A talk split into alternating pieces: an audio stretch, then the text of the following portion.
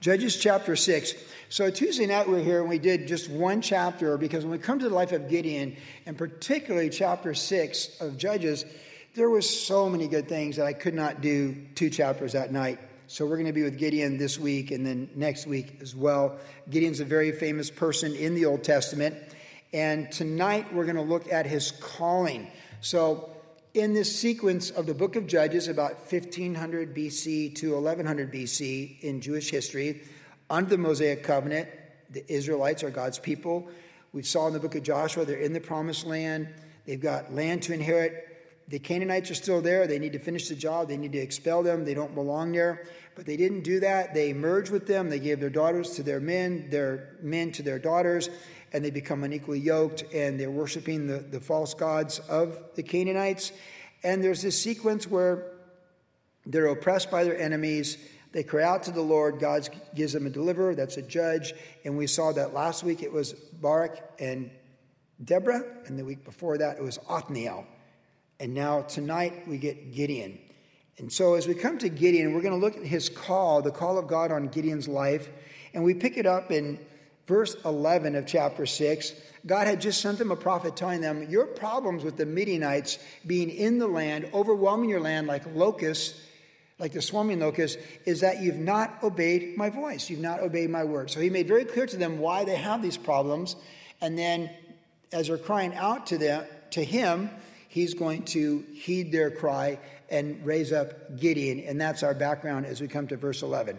So, in the midst of this oppression, this occupation in their land, we read in verse 11 Now the angel of the Lord came and sat under the terebinth tree, which was in Ophrah, which belonged to Joash the Abiezrite, while his son Gideon threshed wheat in the winepress in order to hide it from the Midianites.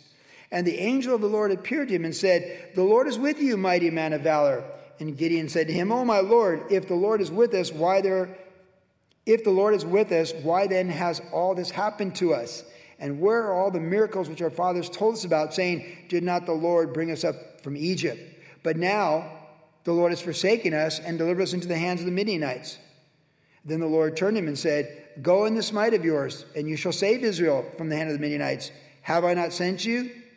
So he, Gideon, said to him, O my Lord, how can I save Israel? Indeed, my clan is the weakest in Manasseh and I'm the least in my father's house. And the Lord said to him, Surely I will be with you, and you shall defeat the Midianites as one man. Then he said to him, If now I found favor in your sight, this is Gideon speaking, then show me a sign that it is you who talk with me. Do not depart from here, I pray, until I come to you and bring my offering and set it before you. And he said, I will wait until you come back. So Gideon went in and prepared a young goat and unleavened bread from an ephah of flour. The meat he put in a basket, and he put the broth in a pot. He brought them out to him under the terebinth tree, presented them to the angel of God, and said to him, Take the meat and the unleavened bread and lay them on this rock and pour out the broth. And he did so. Then the angel of the Lord put out his end of his staff that was in his hand and touched the meat and the unleavened bread. And the fire rose out of the rock and consumed the meat and the unleavened bread, and the angel of the Lord departed out of his sight. Now Gideon perceived that he was the, that he was the angel of the Lord. So Gideon said, Alas, O Lord, for I have seen the angel of the Lord face to face. And then the Lord said to him, Peace be with you, do not fear, you shall not die. So Gideon built an altar there to the Lord and called it The Lord is Peace. To this day it is still an Ophrah of the Abiezrites. Now it came to pass the same night that the Lord said to him, Take your father's young bull, the second bull of seven years old, tear down the altar of Baal that your father has, cut down the wooden image that is beside it, and build an altar to the Lord your God on top of this rock in the proper arrangement, and take the second bowl and offer a burnt offering, a burnt sacrifice with the wood of the image which you shall cut down. So Gideon took ten men from among his servants, did as the Lord had said to him. But because he feared his father's household and the men of the city too much to do it by day, he did it by night. Everything else good in Gideon's life is a result of these 24 hours. This narrative all happens in a 24 hour period. So here's Gideon threshing wheat, which you do outside in a cave in hiding to protect their food, their sustenance. In the earlier part of this chapter, it said that the Midianites came in to devour everything they had. They, they wanted to take everything they had. The Midianites wanted the Israelites destroyed. And God had raised up the Midianites to chasten Israel for their disobedience to him. And so here's this day, Gideon just doing what he does. He's just trying to, he's literally grinding it out. You know, when you say like in surfing, they have that term like, dude, how you doing? Like, oh, bro, just grinding like that. You're just grinding. Like, get up on Monday morning, go, you gotta do this, you gotta do that, gotta take care of mom, take care of pop, do these things. You're just grinding. Like, you're grinding. That's, that's, that's what it is. He literally was grinding. He's, he's grinding the wheat. And he's under oppression, under fear uh, for his life, for his wealth. He didn't have security in his being, in his ability to live and exist. He didn't have security in his wealth. He didn't have security for his servants. Obviously, he had servants because it says he took 10 servants. So he had employees. How are you providing for your employees? You're all broke together. The whole company's suffering, right? It's like when you have to close everything up and it affects everybody. And the Midianites are there and they're taking everything. It's a very difficult day. It's a very difficult social circumstance that is going on here that we find Gideon in. This is not a happy time. This is not a good time. This is not a good time politically, socially, economically. This is a really bad time politically, socially, economically, spiritually for God's people. It's a low point. It's a very low point. And so here's Gideon. We know from his own confession, he's heard all about what God did for the previous generations. He's heard what God can do, the, the miracles and all those things. And he's just grinding. It's kind of like, I think a lot about our country and the next generation with our young kids in here tonight. They say of the millennials and Generation Z, really Z, which is the younger kids here tonight, that it's the first generation in American history that is given considered less opportunity for their future than all previous generations. Each successive generation in America has made it better and expanded, if you will, the kingdom, where the country's gotten stronger economically, the living standards gotten stronger in, in inventions, innovation, lifestyle's gotten stronger, less poverty, all, higher education, all this kind of stuff. And it's this generation, which really is the result of all the bad policies from the last 40 years that the baby boomers that are older than me made after the summer of love in 68 and brought a curse on this nation with all their licentiousness and evil things they did and all the policies we put in place, that now Generation Z, my grandkids, are the first generation in American history that are given less opportunity to be homeowners, good jobs, and meaningful education. If you give everyone higher education, then you don't really give them higher education at all. Because higher education is not for everybody. Greatness is great because it's not easy. So if everyone can be great, it's not great. Or as it's been said, people spending money they don't have to get degrees they can't use to look for jobs that don't exist. So, in this pluralization that we find in our culture, this is not the point of my message tonight, but we do understand the context of Gideon here, it's very similar for our young people. It's very similar. And most of this church is baby boomers and Gen Xers, and of course, there's some millennials here.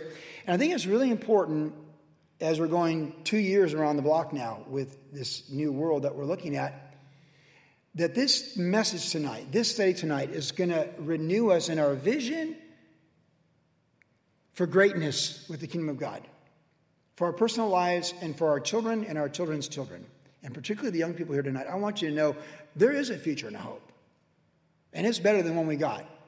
Now, American government can say it's less opportunity and they can twist and spin, cancel, woke, broke, and everything else they want to do.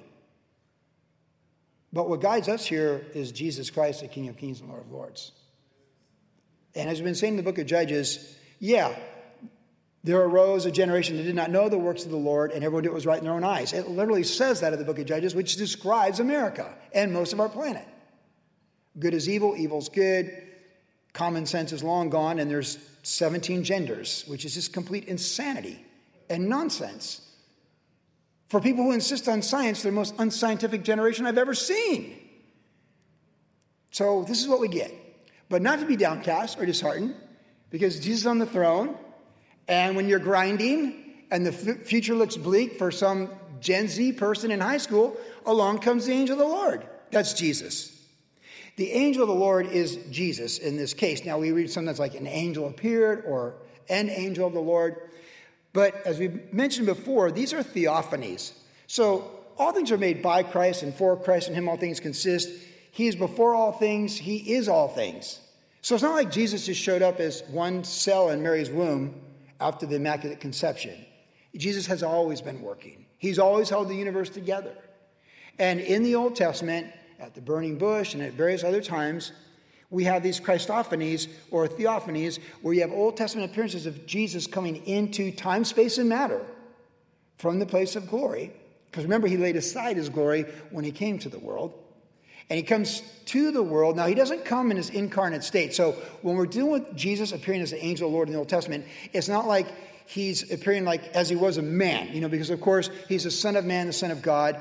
And when he chose to become a man, he was completely dependent as a baby, as a newborn baby in the house of Joseph and Mary in a poor family. He took those limits, and then, of course, his ministry began with the Holy Spirit coming on him and all the miracles and everything he did. Let this mind be in you that was in Christ Jesus, who considered it not robbery to be equal with God, made himself of no reputation, taking the form of a servant and dying the death on the cross. But in the Old Testament, he does make appearances. And in this case, it's not an angel because twice in the text, in verse 14 and 16, it says the Lord. He's referred to as the Lord, not the angel of the Lord. The Lord is speaking. And you can say, well, maybe, yeah, the, the angel's representing the Lord, like Gabriel or Michael or something like that. But there's every reason to believe this is Jesus, a theophany, a Christophany. And if by chance it's not, and it's an angel of the Lord, the angel's doing what Jesus did in the New Testament. He's appearing supernaturally of a different dimension, which Jesus did, and he's calling this man, Gideon, to be an army of one, which is awesome when you think about that for a minute, and to bring about deliverance for God's people. The army of one plus God is all you ever need. The army of one plus God is all you ever need to change the world and to be great and to do great things, which means your greatness, my greatness, all of ours greatness who confess Jesus in here tonight, your and mine greatness is not limited to, your greatness isn't limited to me, nor is mine limited to you. The army of one plus Jesus in our life is the greatness that is the very purpose of your life. And we are redeemed by Christ and by his blood and filled with the Holy Spirit to be great for the kingdom of God to be great. Because the cross is not average. Tongues of fire on the day of Pentecost is not average. Handkerchiefs that heal people is not average, it's supernatural. And even as Danny prayed earlier that we'd be spirit filled and ask and seek and knock, we say yes and amen. There is nothing average about the cross, the church, the kingdom, the Great Commission, and our place in the universe tonight. Because the church is the bride of Christ, and He's coming for His bride, and He loves His bride. And He's not done with the work He wants to do through His bride. There is greatness right around the corner for each one of us with Jesus Christ as we choose it. And in this text, when the angel of the Lord appears to Gideon, He's coming from a different dimension, so transdimensional, so the curtain's opening like Elijah's chariot. And here he comes. All of a sudden, there, like Jesus in the fire with Meshach, Shadrach, and Abednego. There, double dimensions, time, space, and matter, like here, but the eternal dimension over it. Wow, awesome. And in that realm, what the angel Lord says, the Lord is with you, mighty man of valor. And we talked about this Tuesday, and this really is a key thought tonight. God looks at each one of us. There's a potential for our lives, obviously. And we know that the Bible says, wide and broad is the path that leads to destruction, and many go thereby. The person that goes on the wide and broad path, that rejects Christ their whole life, they never lived. They existed a fallen remnant of the glory of God created in his image. They never lived Because Jesus came to do what? To give life, abundant life, eternal life. When you're born again, the light's on. We're made alive. In Adam, all sin and die, but in Christ, we're made alive. We pass from death to life.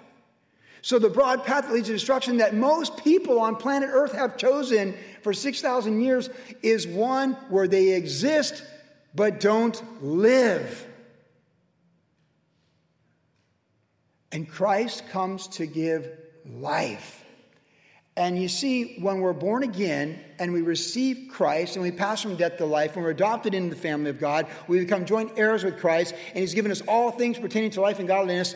Now we live. Now we live. We're made alive. We're living. And grace abounds, and mercy abounds, and forgiveness, and hope, and all the promises are yes and amen, and we're alive. And so here, as the angel of the Lord appears to him, he says, The Lord is with you, mighty man of valor. And as he's speaking this word, this phrase, mighty man of valor, we say tonight, mighty women of valor, mighty man of valor, young person of valor, older person of valor. It's God speaking who we're meant to be and the fullest potential of us fulfilling our God given destiny in the purpose of our life. This is not an average message tonight here at Worship Generation. This is a prophetic message.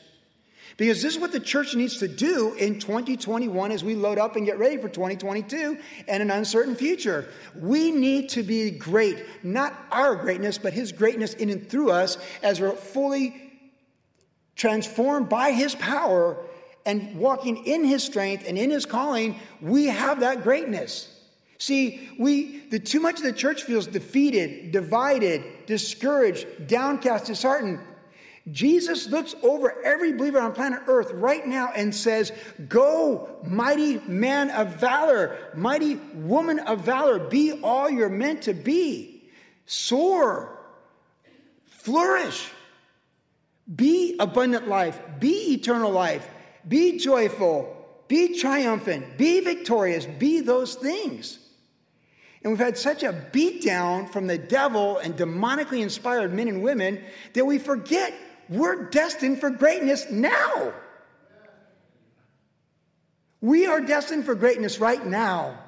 The blood of Jesus Christ isn't waiting to make us great in eternity, which it will do ultimately.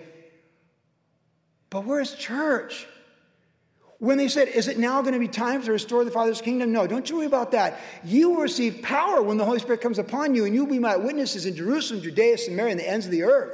That's your business. And that power is no less available today than it was, you know, 33 AD. That power is ours. We need to quit playing for a tie in our personal lives. we, quit, we need to quit being crippled by our failures of our past and the fear of an unknown future.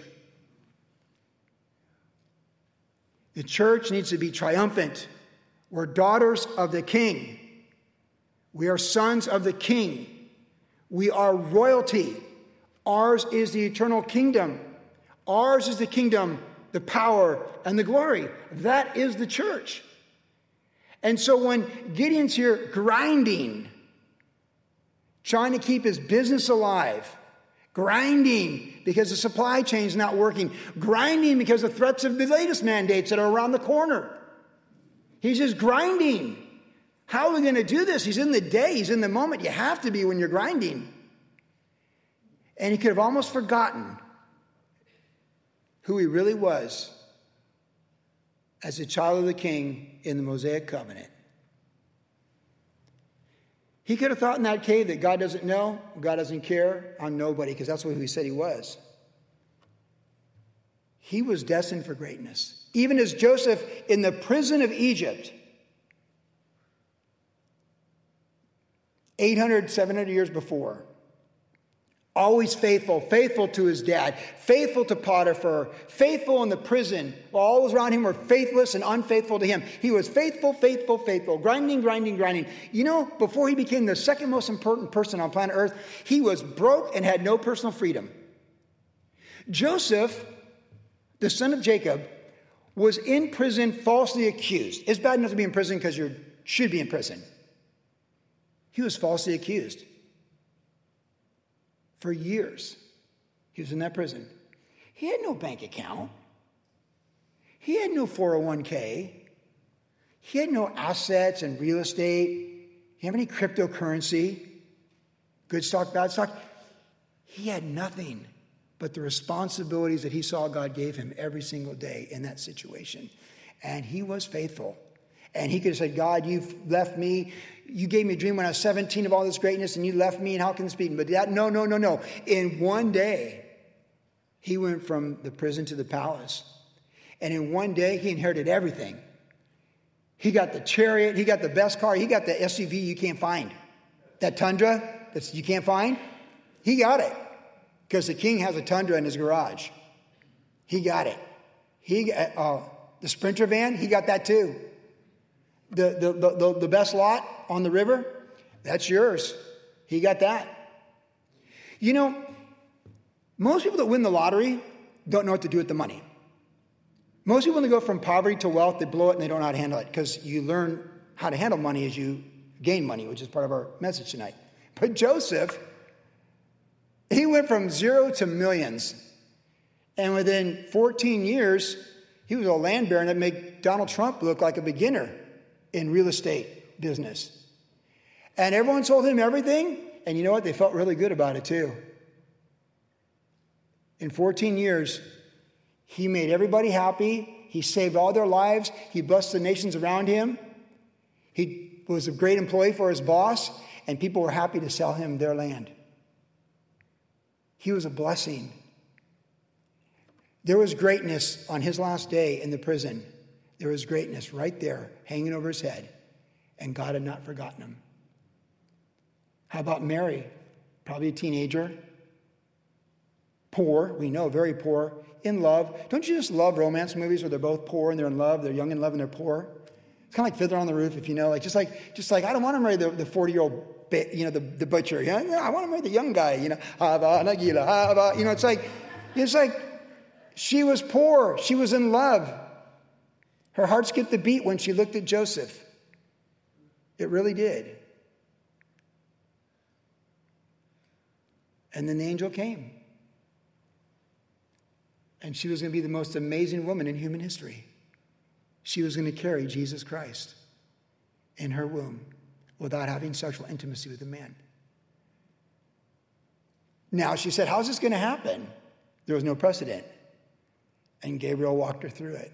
You know, she said, Let it be to me as thou hast spoken, the maidservant of the Lord. His greatness right there. And destiny the rest of her life. Greatness and destiny is all right there. How about Esther? No parents, a captive in a foreign land. Very attractive, obviously. Saves herself for the right man, and she gets pulled into this beauty pageant where she has no choice on the matter. Has to parade herself before this king, but she wins the king. And then suddenly she's in a place where it's absolute greatness for that very moment, her destiny. All that flower of youth, all that beauty, not for her and her handsome king, but to save her people. It was her greatness, it was her destiny. And the Church of Jesus Christ in 2021 on the fourth quarter, looking toward 2022, has a destiny for greatness.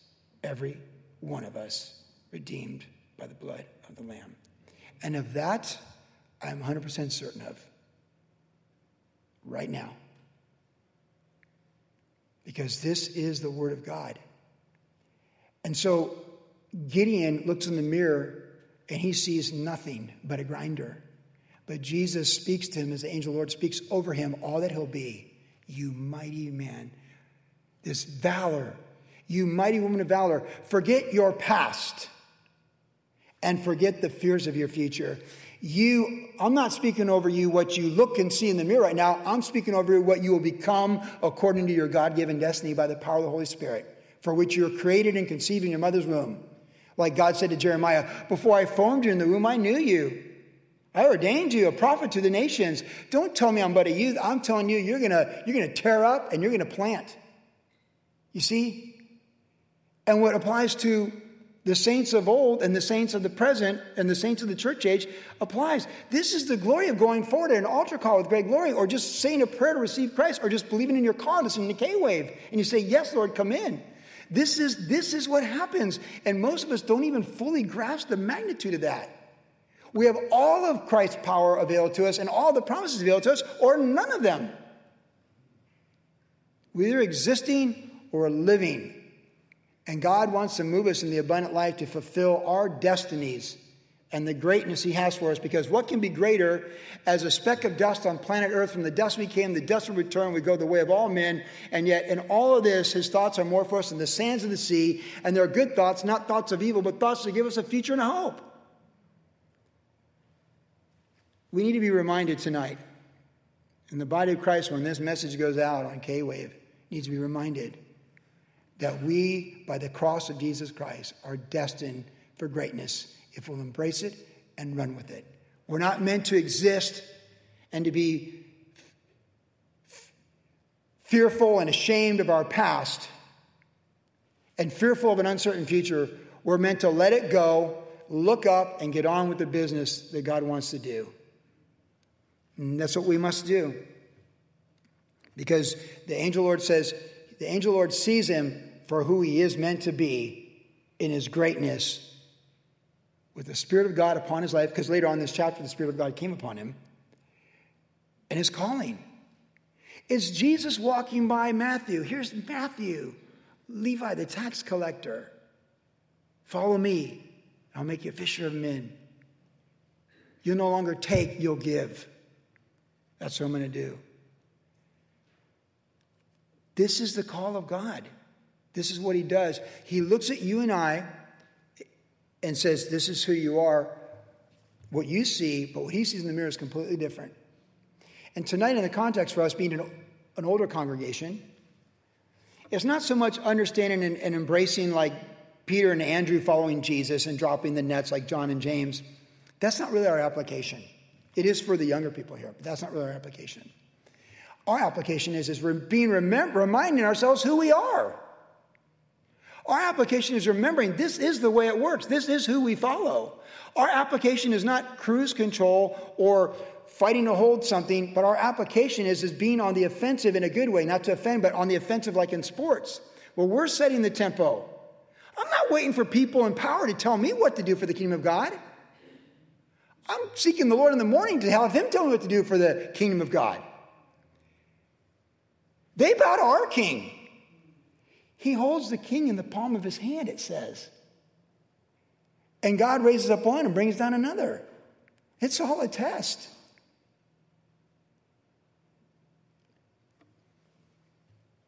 Mighty man, mighty woman. So, for a moment, ladies, I want you to think of what you see in the mirror and ask yourself when you came here tonight, do you see a mighty woman? Maybe you have 60 years in front of you. Maybe you have 20. My ex sister in law passed away two nights ago. A Baran stepped into eternity. Beth Baran, my brother's first wife. 63, passed in her sleep. Josh and Sarah's mom. There's sorrow in our family right now. That was years ago when Phil married her in the 80s, early 80s, but there's no coming back. Do you see a mighty woman in the mirror, ladies? Or do you just see failures of the past and fear of the future? Because failures of the past will keep you crippled, and fear of the future will probably cripple you even more. Men, do you see failures of the past? Fear of the future? Or do you see the greatness? Because I want you to wake up tomorrow morning, November 7th, 2021, and I want you to look in that mirror when you brush your teeth, and I want you to see what Jesus sees when he looks at you. WG, body of Christ. I'm sick and tired of the beatdown that the church is accepting and rolling over and playing soft. We own the spiritual realm. We own this universe under our Lord and Savior Jesus Christ.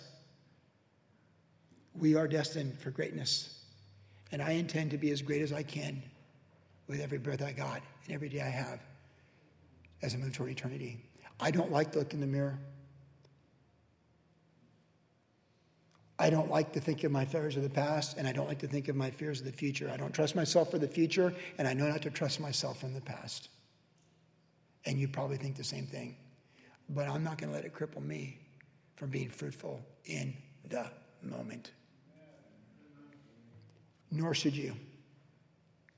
Jesus looks at you tonight, and all those things are gone from yesterday. And all those things aren't even certain for tomorrow. And he calls you a mighty woman and a mighty man. So wake up and get after it. So with Gideon, there is some insight here because he says, like, well, but but what? When you look at the cross, the day of Pentecost, the promises of God, but but what? He says, if the Lord is with us, why? Where? But now. See, we can talk ourselves out of things. Faith, we're looking to the Lord. But if we look in the mirror too long, we're going to just start thinking about past failures and future fears. See, he said, if, there's no if. When, when God looks at you and calls you a mighty woman, you're a mighty woman. So be that person. When he looks at you and calls you a mighty man, you're a mighty man. Be that person. Don't say if. If what? If the promise doesn't really apply? If the cross didn't really happen? If the blood doesn't really atone? If there's not really tongues of fire for us? If what? See, I'm doing rhetorical right now. If, if, well, if the Lord is with us, if the Lord, if the Lord is with us, what? If what? If the Lord is with us, why? Listen, when God calls you greatness, don't look back at him and say, well, if, why? Where? But. Don't do that. People do that. I've been in ministry for 33 years. Trust me, I've seen God put his hand on people's lives to call them to something great in ministry, and they go, if, what, where, why, but. And they talk themselves out of it. And the only thing worse being lost and existing and not living is being saved and not living.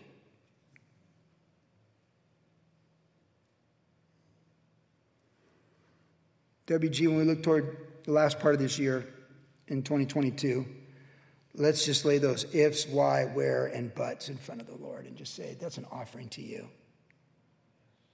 We can't change any decision from yesterday or any action from yesterday. So take that if and that why and that where and that but and just put it on the altar. And by the way, you look at Gideon, you know, for a guy that's grinding, he's got some worldview, doesn't he? Oh, but, uh, you know, now the Lord's forsaken us. Oh, what are you, a theology major now? You're grinding with 10 employees that you can't pay? And suddenly you have a theological worldview, huh? You know more than the Lord. Because the Midianites are allowed in the land, you have a theology and a worldview based upon what you see. Let God be true and every man a liar. See, the natural man receiveth not the things of the Spirit, and the carnal man is just as bad because he's just lustful. It's the spiritual man, the spiritual woman that can discern things. Joseph was more ready for his day than Gideon was for his. But they both were called and they both went on to greatness. we, we, we formulate ideas and opinions of what we think God should be doing. Like, pretty much, we could have passed out a flyer tonight, little piece of paper. What do you think? Why do you think God's allowed this? Why do you think God's allowed that? And why hasn't God done this? And why hasn't God done this? And boy, we, you know, we could, we could fill some stuff out.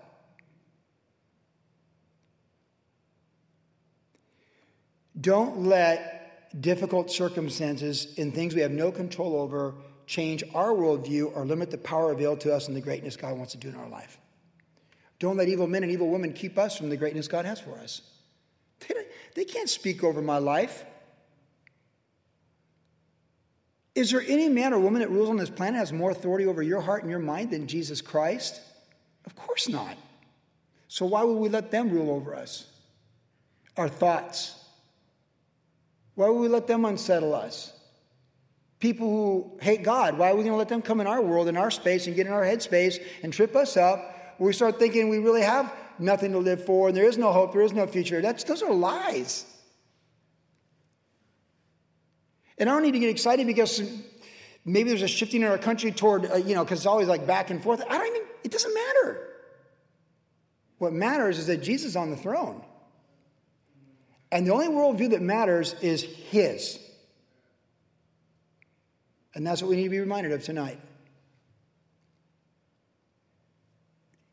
Jesus does not need to hear some doom and gloom Eeyore, Winnie the Pooh worldview about what's going on there. Oh, Lord. Why is the Lord? But we know the Lord has forsaken us. Has he really delivered you from the Midianites? Because right now, the next Sunday is going to tell you you're going to deliver your people from the Midianites. So your worldview just got, just got blown up. It just got blown up.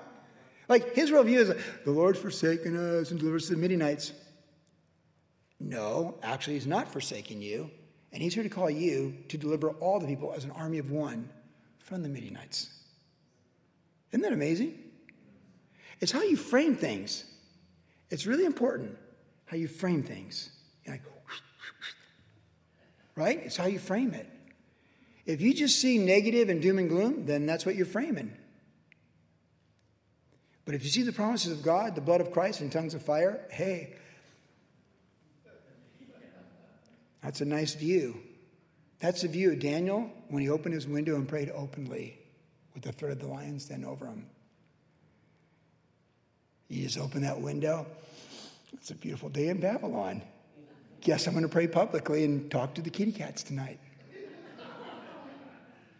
Because this is what I do every day of my life. I open my window and I face Jerusalem because that's where the glory is. That's where I'm looking. I'm looking up. Frame it. Frame it with the blood, the promises, and tongues of fire. Therein is your greatness. You want to frame it with fear, men, politics, wonky science? Oh man, you just stay in bed. Whatever decisions you need to make, make those decisions, but frame it with faith, hope, and love, the cross, the blood, tongues of fire, promises of God. Because we're born again and we're destined for greatness. We need to move toward our greatness, especially us older people. You know, when Tom Brady won the Super Bowl last year, even I was stunned by that. I have to tell you, you know, he probably is the greatest athlete ever. And when he left the New England Patriots and went to the Tampa Bay Buccaneers, I thought, this, I just can't see this. He went to a losing team. And then when the Tampa Bay Buccaneers made the playoffs, I was like, oh my goodness, Tom Brady's doing what no one's ever done. I mean, Joe Montana kind of did it, you know, back. And then all of a sudden, if you don't know football, it's okay, stay with me. And then Tom Brady, they go to the Super Bowl. I go, Tom Brady is like 42. He's on a different team, and he's in the Super Bowl. And he's playing his buddy, Patrick Mahomey. I always call him Mahomey because I never got his name right. And it's like, and he won the Super Bowl. And they said after the Super Bowl, like with the Tampa Bay, a team that was seven and nine, won it all with Tom Brady. And they said, What was the difference? They Said he just believed in us and gave us confidence we could do it. You got Tom Brady in the huddle, you got a chance. We got a lot better than Tom Brady in our huddle. Yeah. It's all how you frame it. You got to believe. Like Dumbo and his feather, right? Dumbo lost his feather in the Dumbo movie, but he, Dumbo, Dumbo, Dumbo, it's not the feather, it's not the lucky feather. You can fly. Oh, right? Penis. Pop, pop, pop, pop, pop. Baby boomers know that movie. Z generation go, Dumbo, what's that?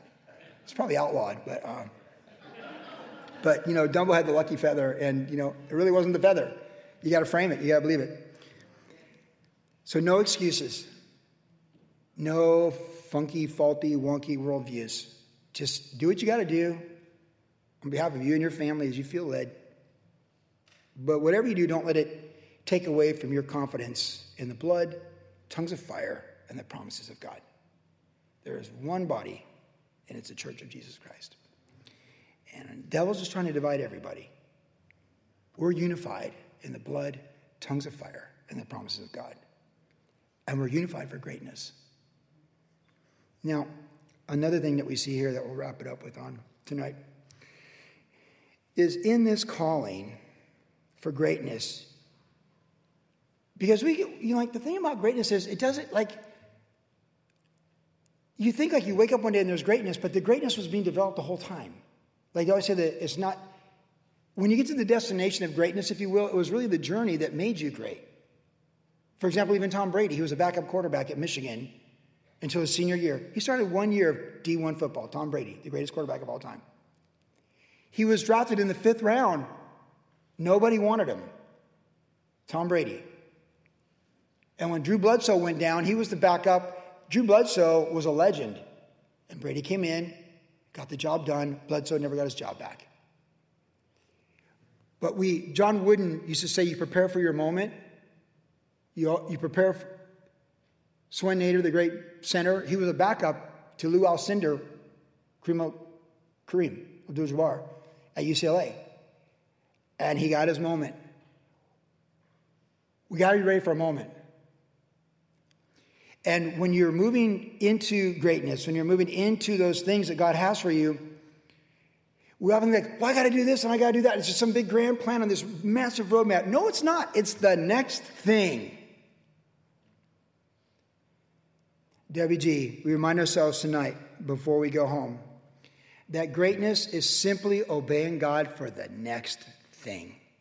And that's why I read the story of Gideon tearing down his dad's altar Baal. When he was called and given the vision of who he really was meant to be, and it was confirmed,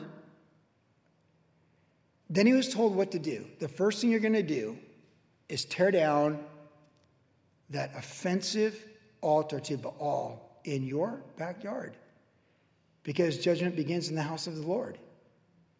We always begin where we're at. It's the mall. You are here. You always start where you're at to get to where you're going. If to go to the Puma store, you, you're here. It tells you where to go. You know, God only requires faith for one step.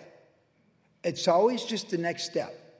Greatness, it's not like you go home tomorrow morning, you wake up like, oh, I'm to do something great. I got a whole new chapter of vision in my life, and I got to take 10 steps. No, you don't. You only have to take the next step. Go to your father's house, tear down the altar of Baal, offer this bull this way, that bull that way, and then I'll tell you what to do. Greatness was just the next step. Just the next thing to do. What's the next thing to do? Do it. What's the next thing? What's the next thing to obey? Joseph always did the next thing. He's betrayed by his brothers. He does the right thing with Potiphar. He's betrayed by Potiphar's wife. He does the right thing in prison. He's abandoned in prison, gets to the palace, does the right thing. This is the next thing. Day before, Joseph, there in the book of Genesis, is managing the food and distribution to all the prisoners. The next day, he's got the 14 year plan for the wealthiest country in the world. Oh, here's what we do. We do real estate, Bitcoin, da, da, da, da. Pharaoh's like, sounds good to me, man. you got the dream and you got the interpretation. You're the boss. You're the new CEO. I'm the owner, you're the CEO. I'm on the board, you run it. It's just the next thing. See, if we're faithful in the little things, more is entrusted to us. What does Jesus say? To her who has, more will be. Right. But to him who has and doesn't even have, what will be taken? and it's taken and given to another.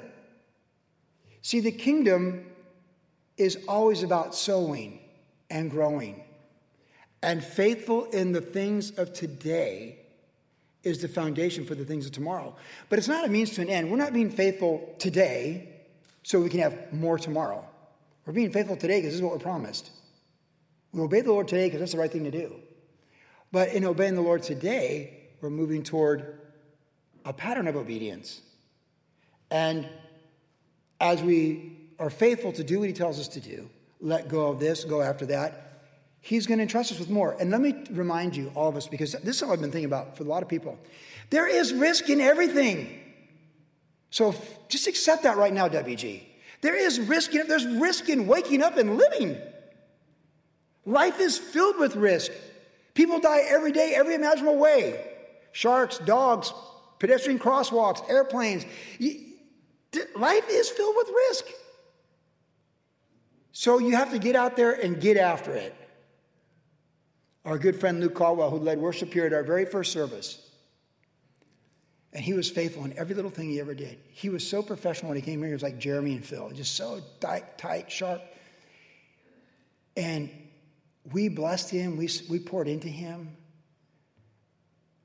And then eventually signed the label with Jackie Velasquez's label and all these things. It never, it just, it was never meant for him to be like Jeremy and Phil and these big guys. But he was just as gifted and same skill, but just, but he was faithful. And then lo and behold, 10 years ago, he figures out how to become a land baron and a real estate tycoon. His grandfather was in Long Beach two generations ago, Bob Caldwell's dad. And Luke got ideas. So Luke was first, he was flipping, and that was his TV show, Boise Boys. Wonderful show on HGTV. Good witness, too, and all of it. He loves Jesus. He's been through a lot. Adopted what, five special needs kids? The girl from Ukraine, the four children from China. He opened his heart. Him and his wife have a big heart, Miranda, and they got all the kids. Well, now he's got the new TV show on HGTV, Outgrown. It's, I've cried every episode. It is so good. Because what Luke Caldwell does, it was this good with Boise Boys, it's going to be that good with Outgrown. From glory to glory. See, you should get better at what you do. And Luke Caldwell told me, make yourself excellent at something, and then make yourself a master in that field of excellence. And he made himself excellent in real estate.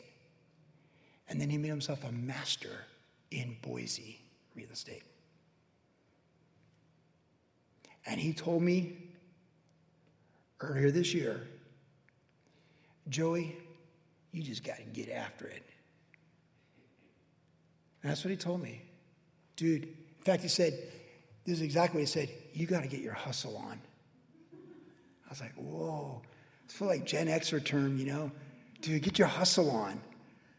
He's like, hey, you're 60, you need his personal counsel and stuff. He's like, dude, no, no one's going to do it for you. Get your hustle on. Get after it. It was good counsel. We need to get after it. We need to seek the Lord for the vision. We need to trust Him with all of our heart, lean not on our understanding, acknowledge Him in all our ways. But every one of us in this room tonight that says Jesus is Lord, don't be crippled by failures of the past and fear the future. Let the word of God speak over you with the blood of Christ and the tongues of fire and the promises of God's word.